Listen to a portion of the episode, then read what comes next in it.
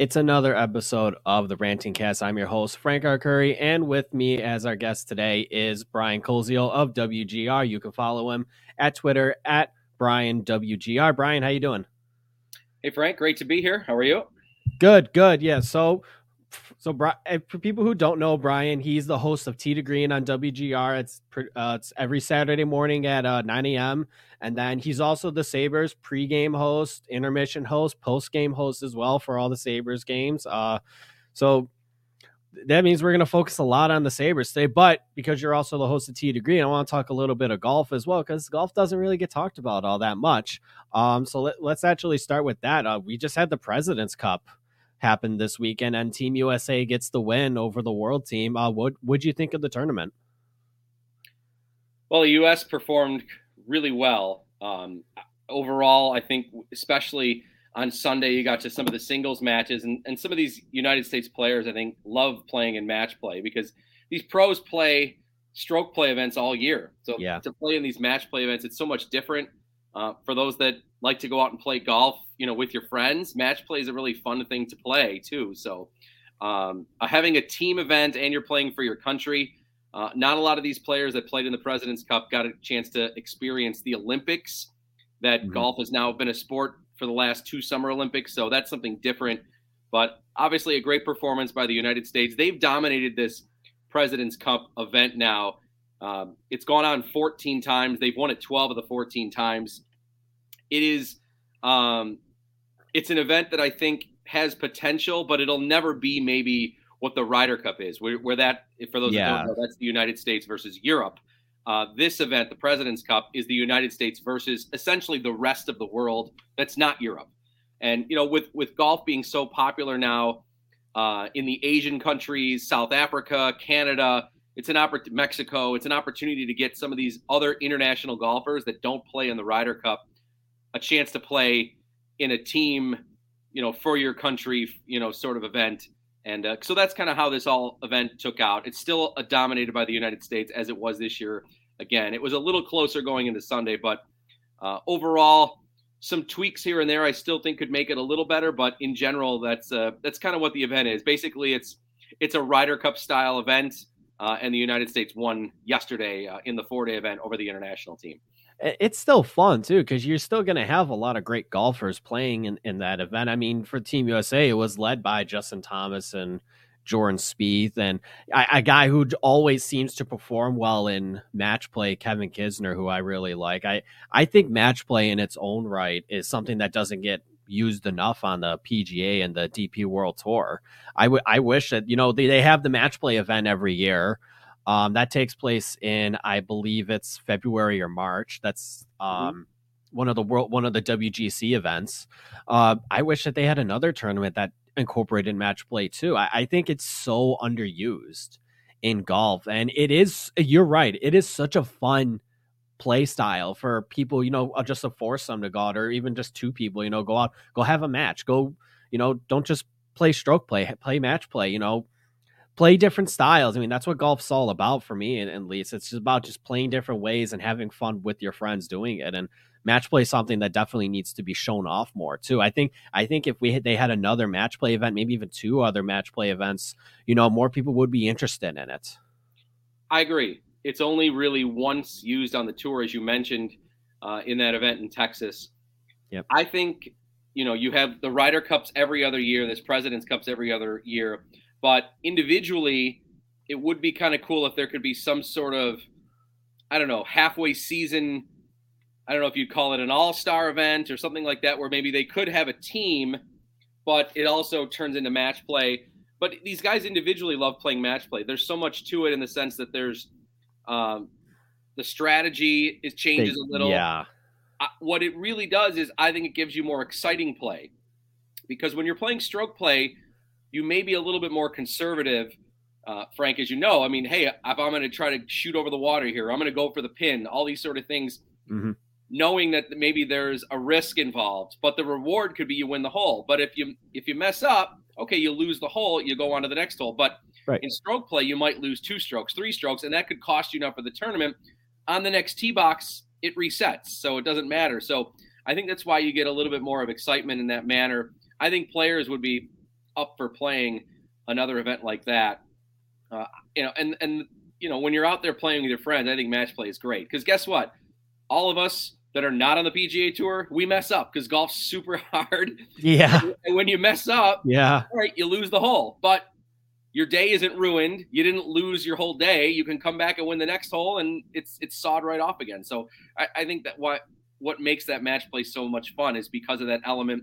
And there is your and there are different ways to do it. Like you said, you can play um, if you're playing in a group of four, you can team up two versus two. That's a fun thing to do, where mm-hmm. you can everybody can still play their own ball. You can have your own score. So if that's important to you to keep your own score, you can do that, and you can do what they do in, in the best ball format, where everybody plays their own ball. And Frank, if you and I are a partner, uh, partnered together, you know, whoever scores better on that hole, that counts towards our team. That's the team. Yep. Yeah. So there's the team element and the individual element, and then there's the other format that they play, which is called alternate shot.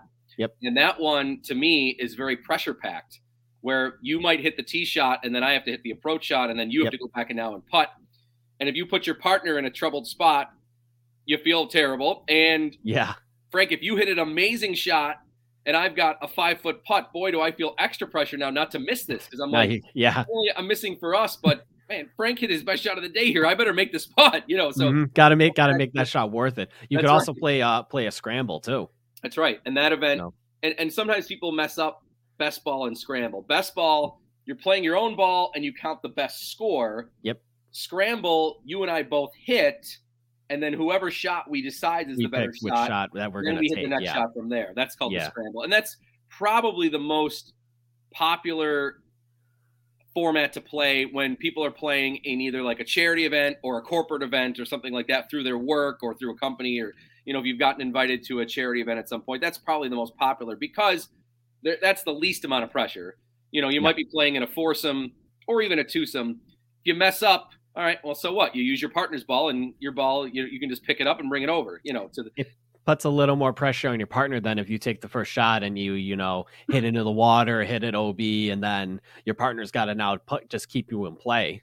Right. But so you you you put that aspect into it as well. But absolutely, I mean, I, I think these kind of these play styles, these ways, you know, just ways, other ways to play golf need to be incorporated more, and it, just to generate more interest in it from you know, even just to casual fans who might only play on the weekends, who might only play maybe not only once a week, maybe once every other week or something like that. You know, you you, you get more people seeing seeing oh these are other ways I can play golf.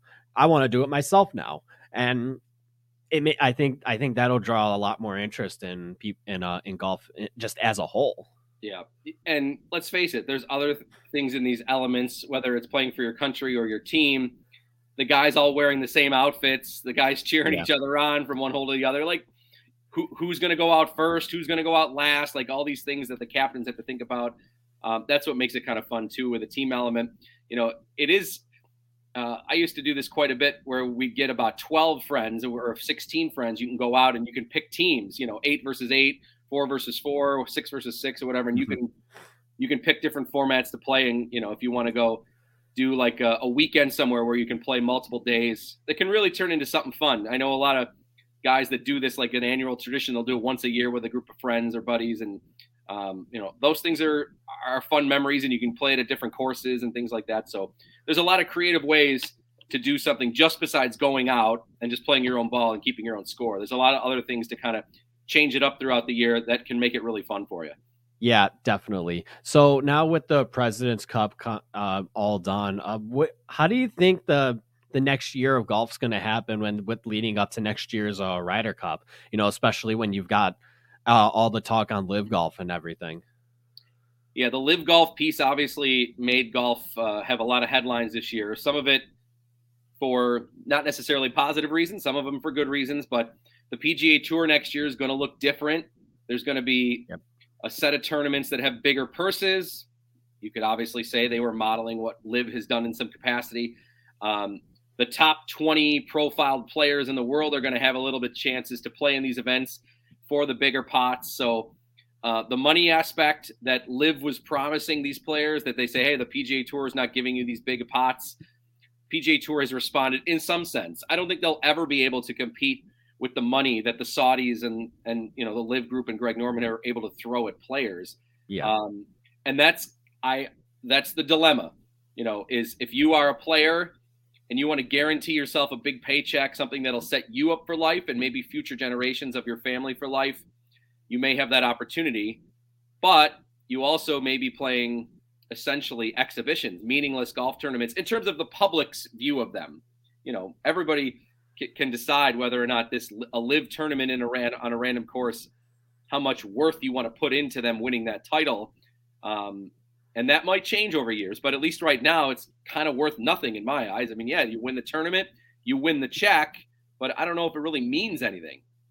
You know, now the the key that I've said in all this, the future of LIV and the PGA Tour and how it goes forward is what do the majors end up deciding about? Can these LIV golf yes. players participate? Because no matter what in the world right now, no matter what tour you play on, the most important things are the majors. And of course, Tiger Woods made that even more of an importance with how he played his career and how he wanted to set benchmarks at majors. So, what do the people at Augusta National do in terms of, you know, how do they invite people going forward? Are they going to do what they always do, which is invite the top 50 in the world, past champions? If you've won a PGA Tour event, you get to go. But some of these LIV players, because they're not accumulating world points, world ranking points, they're going to drop out of that top 50. Or because they're not playing PGA Tour events, they lose chances to win.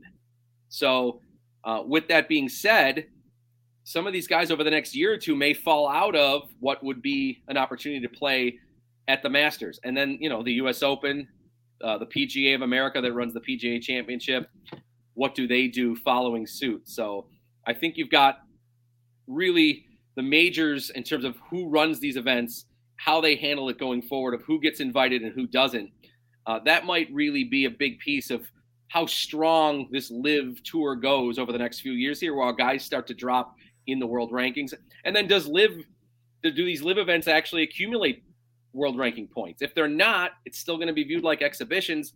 It's going to be real tough for a lot of these guys to get in because they won't be getting wins on the PGA Tour. They won't be getting uh, world ranking points. So unless they've won a major before, somebody like Cam Smith, he just won the British Open. So now he at least mm-hmm. for the mm-hmm. next 10 years gets an automatic, you know, invite. Um, that I think to me is going to be the most interesting things. What do the guys that run the majors do, and whether or not they give a, an essential open invite to these LIV players or not.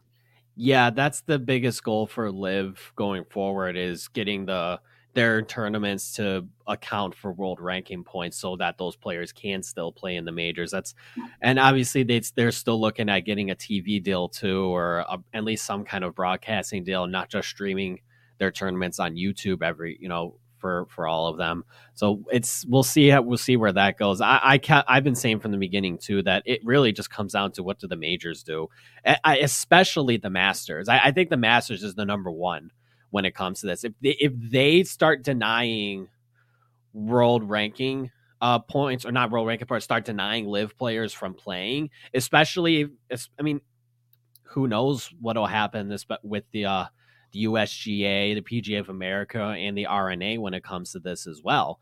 I mean, you they they're probably gonna follow suit too, and all and also too. I mean, you've got and you mentioned you know Cam Smith earlier, but like you got a bunch of other former major winners there as well. So especially you know when you look at like DJ and Phil, both of whom have won the Masters, who should be able to play regardless if they get denied playing because of their because they're in LIV, then I think I think LIV as a whole is going to be screwed as a result. I agree, and we know Augusta National is this.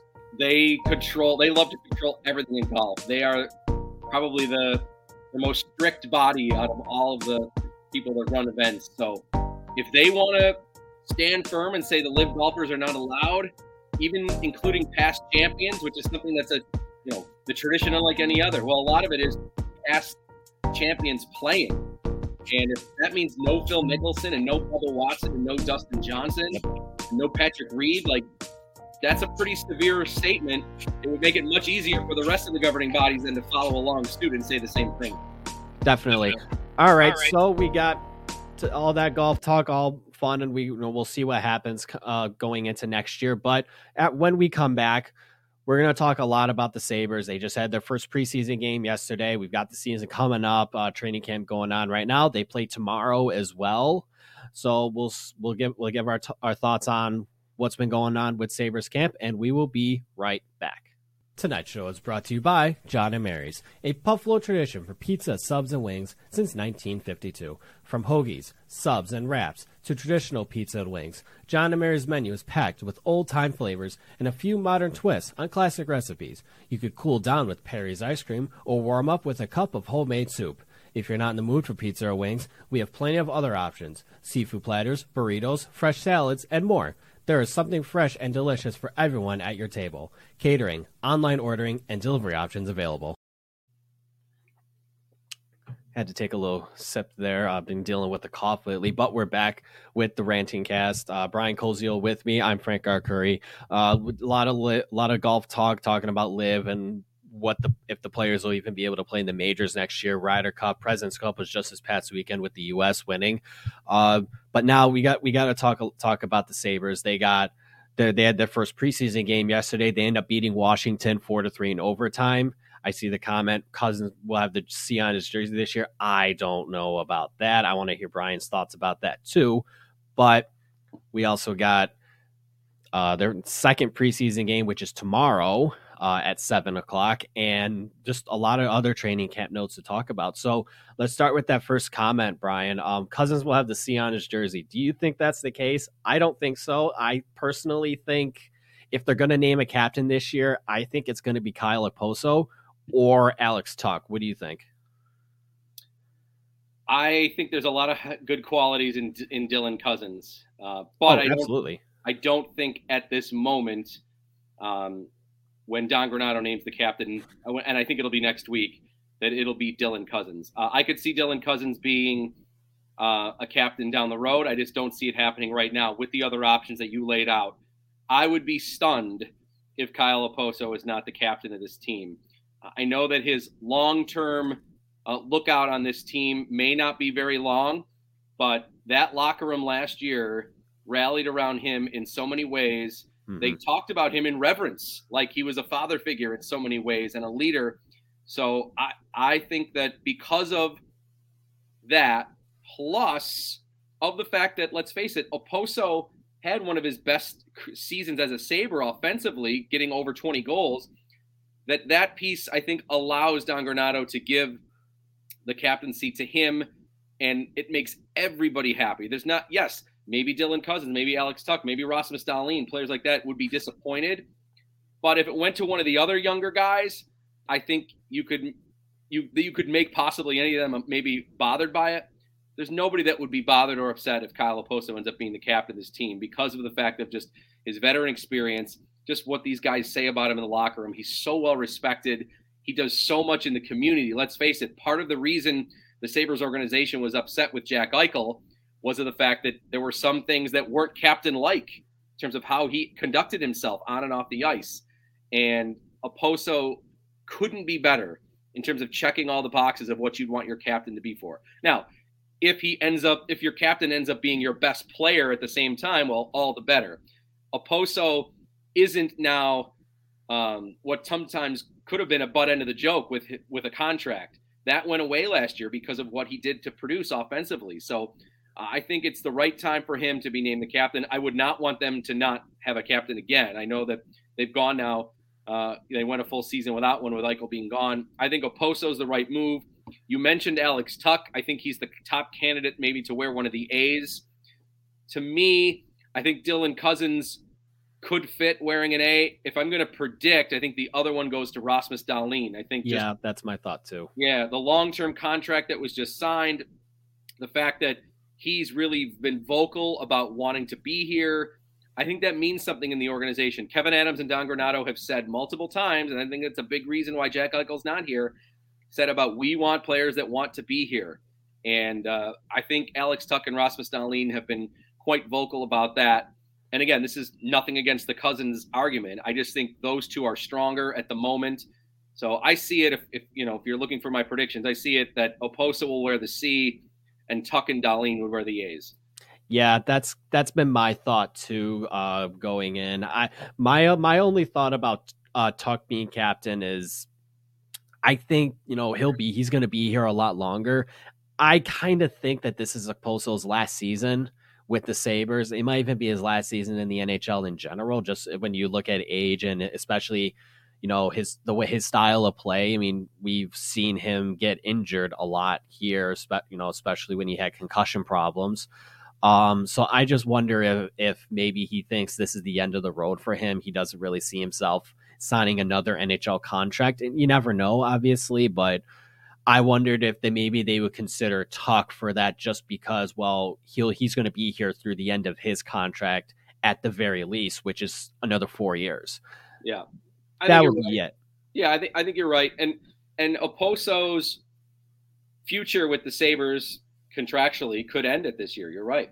Um, if he can score 20 again, I would think the team would be open to bringing him back. Now, at the same money, no, but you could see him doing essentially what they're doing with Craig Anderson, which oh, is yeah. If are you still contributing in the room? Yes. Are you still contributing on the ice? Yes. Okay. If it makes financial sense for both of us, let's see if we can make it work. Mm-hmm. So I could kind of see them going year by year with Okposo in that same sense that it looks like it might be playing out with Craig Anderson in that in that capacity. So I think Alex Tuch will be the captain of this team after Kyle Okposo is done.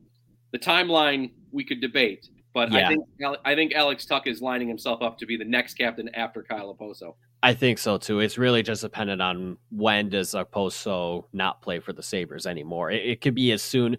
It could even be as soon as before the season's over. If you know maybe they just maybe the, a decision comes to be made that Okposo, even though you're doing really well and we're likely not making the playoffs, you know, we'll deal we'll deal you to a contender to so that you can go and try and win a Stanley Cup because that's something he hasn't done and he's getting he and since he's nearly nearing the end of his career. That might be something he would he might consider too, but you never know. It really just depends on what does Kyle want to do. He might want to just stay in Buffalo and and finish his career here. You, you more than likely that probably is the case, but you never know. You want to at least give the opportunity for that. I mean, we saw that at last year's deadline with uh, Craig Anderson. He was almost traded. Um, it sounded like, and he ultimately told um, told Kevyn Adams, "I want to stay."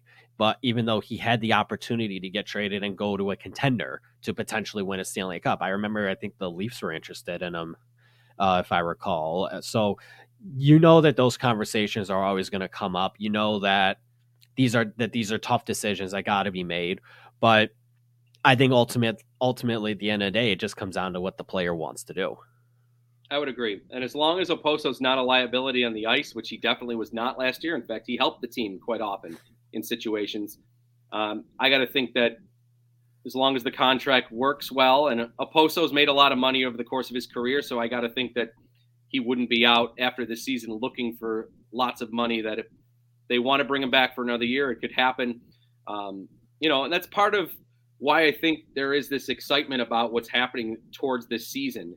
Yeah, that you have very few players, Frank, that unlike in previous years where we sit here and look and say, well, that person really, you know, should they be on the team? Boy, we're stuck with his contract. Boy, did they go downhill. Like you look at all these players that are returning, most of them are either super young, have all peaked had their peak season last year, and we're hoping for more, uh, or are on the veteran side.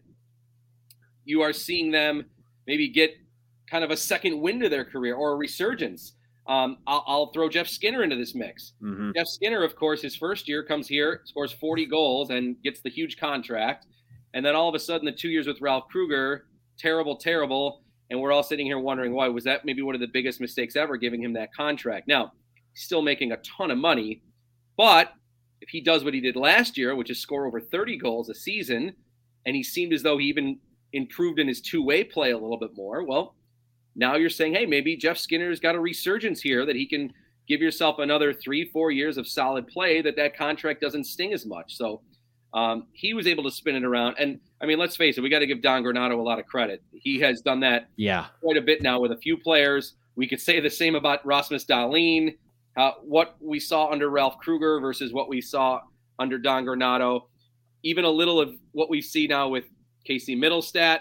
I'd like to see it more consistently and him being more healthy, but that's another story. And of course, maybe the big, biggest example that we have to give Don Granato for is what he's done with Tage Thompson's career. And of course, yep. Thompson landing that monster contract off of one season, which, you know, this is Kevyn Adams' maybe biggest ricks in terms of the salary cap and contracts.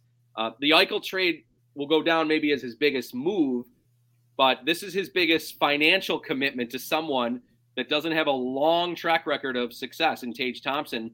Um, but if he continues to play like he did a few years from now, we'll be talking about what a bargain it is. Yeah, definitely. And I think the biggest thing going into the season for the Sabres is they got a lot of options too, especially at the forward position. Um, I mean, we, we've been talking about Okposo, Skinner, Tuch. I mean, you just mentioned Thompson is going to be the number one center going in. Um, you got Olofsson back for another couple years. We were talking about Cozens earlier. Uh, Peyton Krebs is going to have a permanent spot on this team too. It's just whether or not does he play wing or does he play center. Um, you know, Girgensons has been looking, uh, has been playing center so far in camp. Uh, so, and then you have Rasmus Asplund as well. And then you got a couple young guys who are looking to make, to make a permanent spot in the lineup too. And uh, Jack Quinn and JJ Peterka.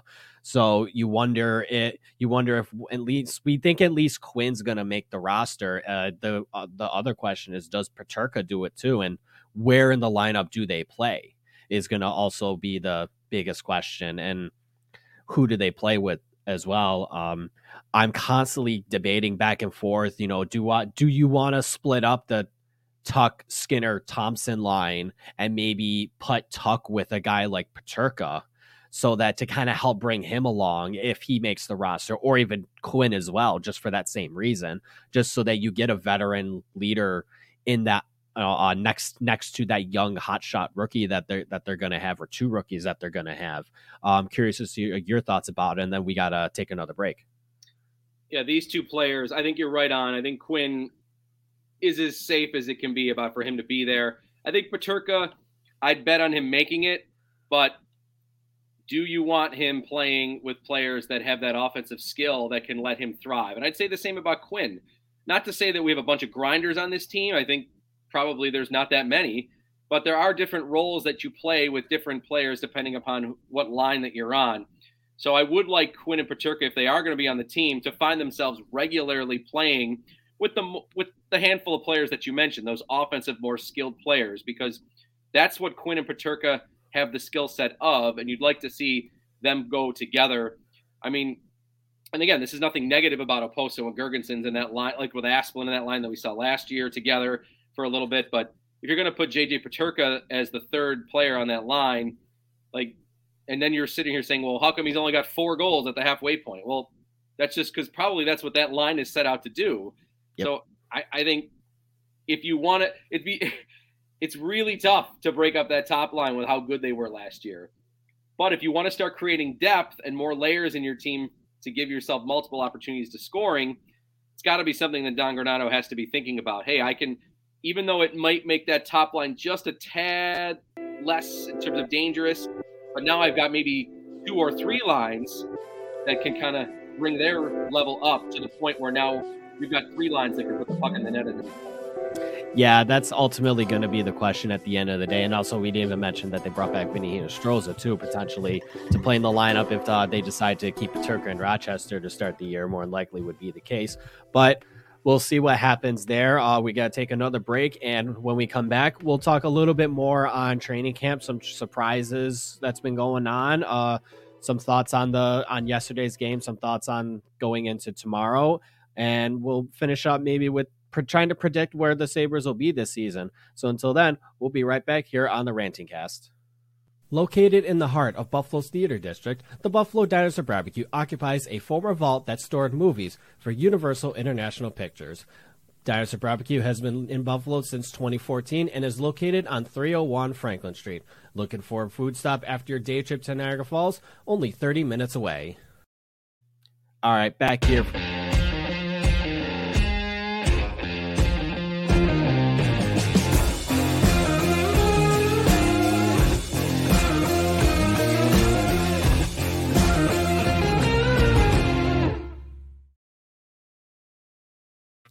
All right, back here for the last segment of the Ranting Cast. Frank Arcuri, Brian Koziol with me, uh, talking a, l- a lot about uh, golf, uh, Sabres with some training camp stuff, with maybe where does Quinn fit in the lineup? Where does Peterka fit in the lineup? Do they split the top lineup?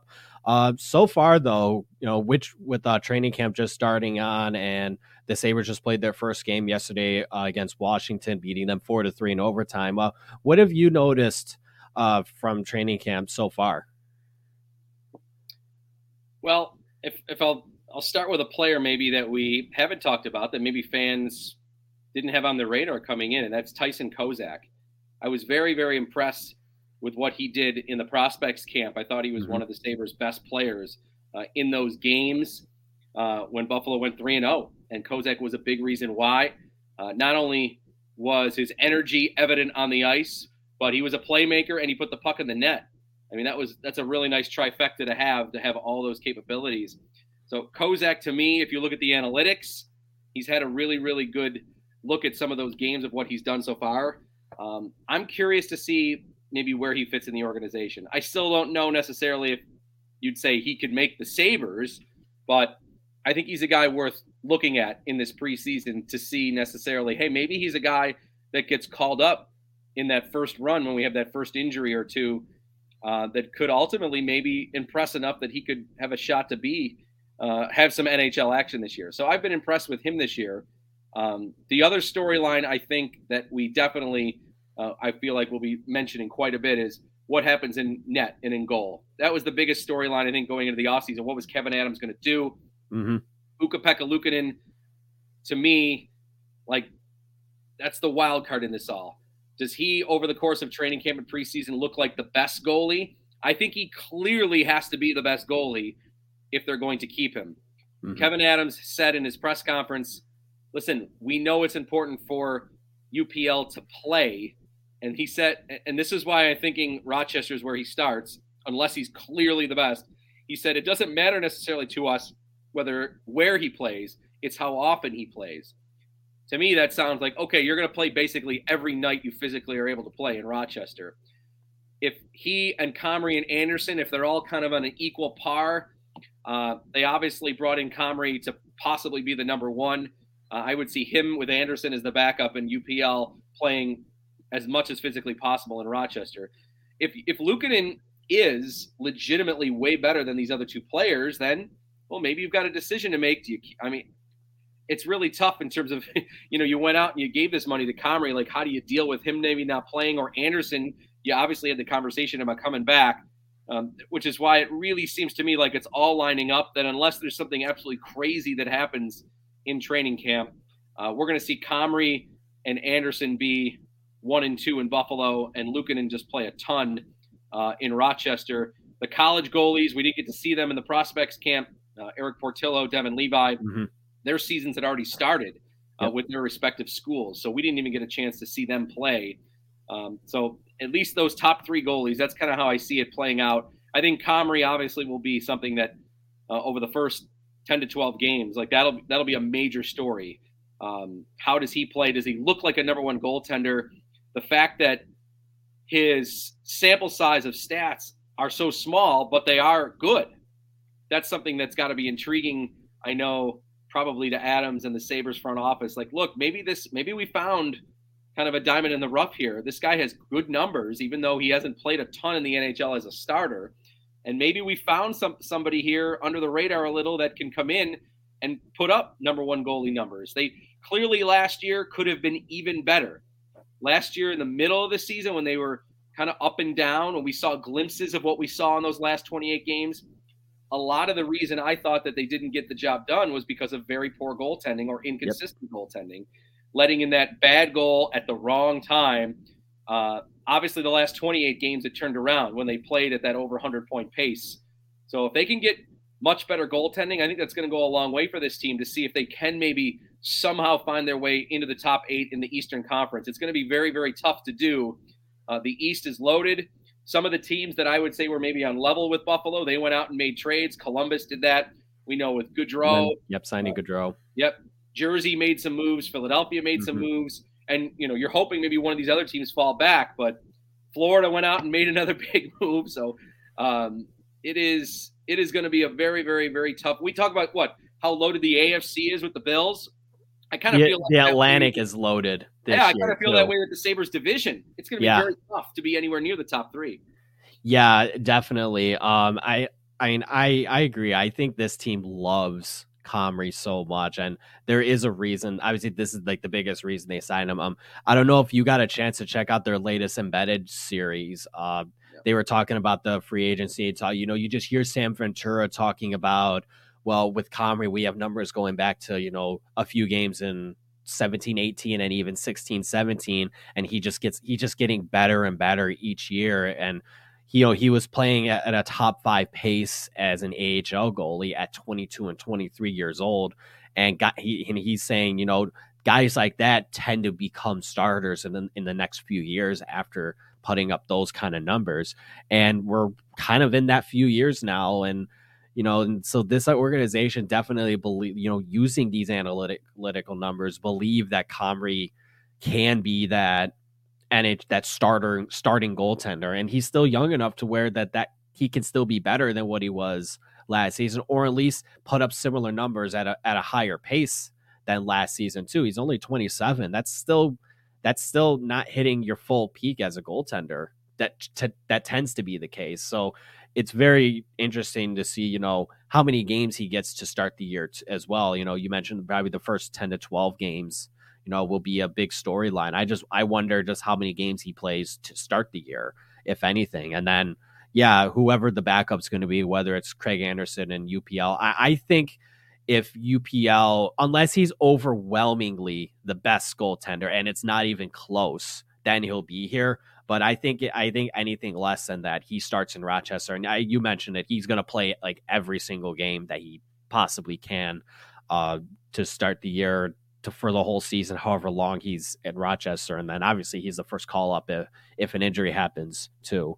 Um, but uh, right on the screen too, you know, the we see the the goat head jersey, which is back now this year. Uh, maybe even going forward in the next few years. Uh, you know, Brian, what do you you you like the move with the goat head? I love it. I grew up with it, so I wonder I wonder if you feel the same.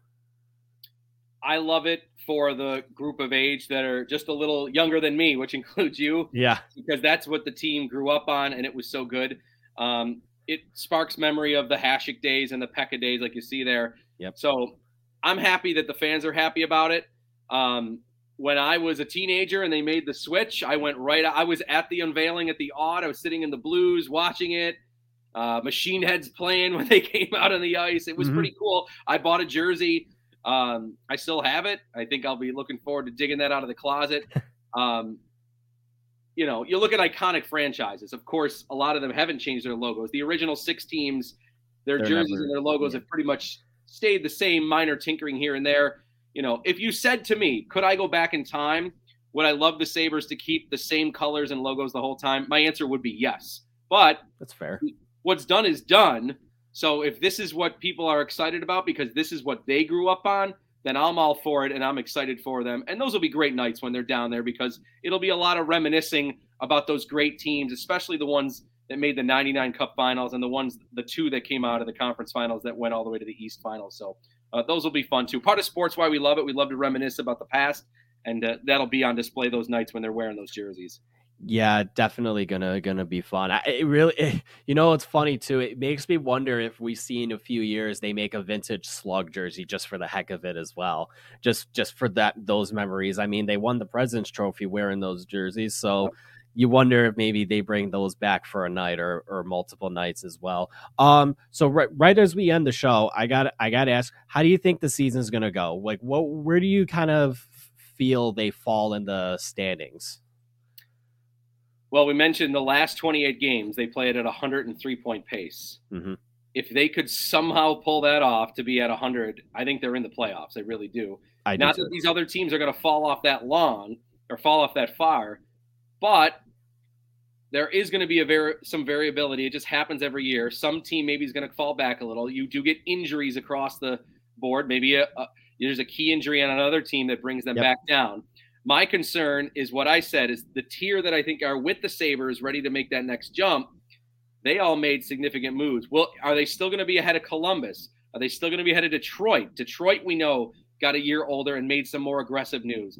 Uh, is Montreal going to come back if they get better play in net this year? So, uh, Philadelphia, New Jersey, these are some teams like those will be key games. And good for us that we get meaningful games against some of these teams in the East. We haven't had meaningful games in a long time.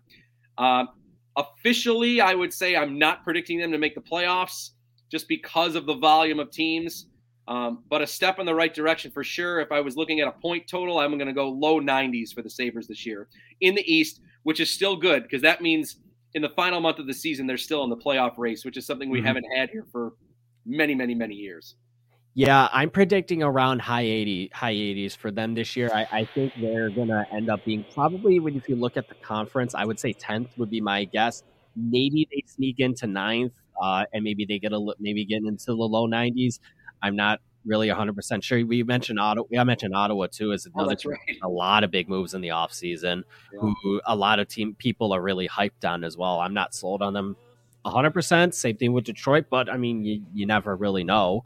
Um, you know, the Islanders is another team that they're going to have to compete with. I think everyone's going to love the Rangers this year too, uh, and we'll see what happens with them. But yeah, I mean, I, if I had to predict right now, I'm going to go low 80 or high 80s, low 90s around there, 10th overall. maybe in the division, I could see them being, I could easily see them being fifth as well. Uh, well, maybe I think maybe six is probably more likely, but you know we'll see what happens with that. Uh, ne- next preseason game we have is tomorrow. Uh, they play Philly tomorrow, I believe. Yeah. Correct. So Philadelphia and it's home. Yep. Yeah, and it's a home game too. So uh, you know you are going to be covering that. Uh, so you know we'll, we'll definitely be hearing from you tomorrow. You know going in and you know. Oh, sorry, but we're gonna end the sh- we're gonna end the show there. Brian, first off, thank you for coming on. Uh, you can find Brian at, on Twitter at Brian WGR. Don't forget every Saturday listen to Tee to Green at 9 a.m. and Scott Sabres pregame tomorrow at six at six as well. So we'll we'll hear from Brian again tomorrow. Uh, thank you, like I said, thank you for coming on. Uh, we'll see you next time on the Ranting Cast.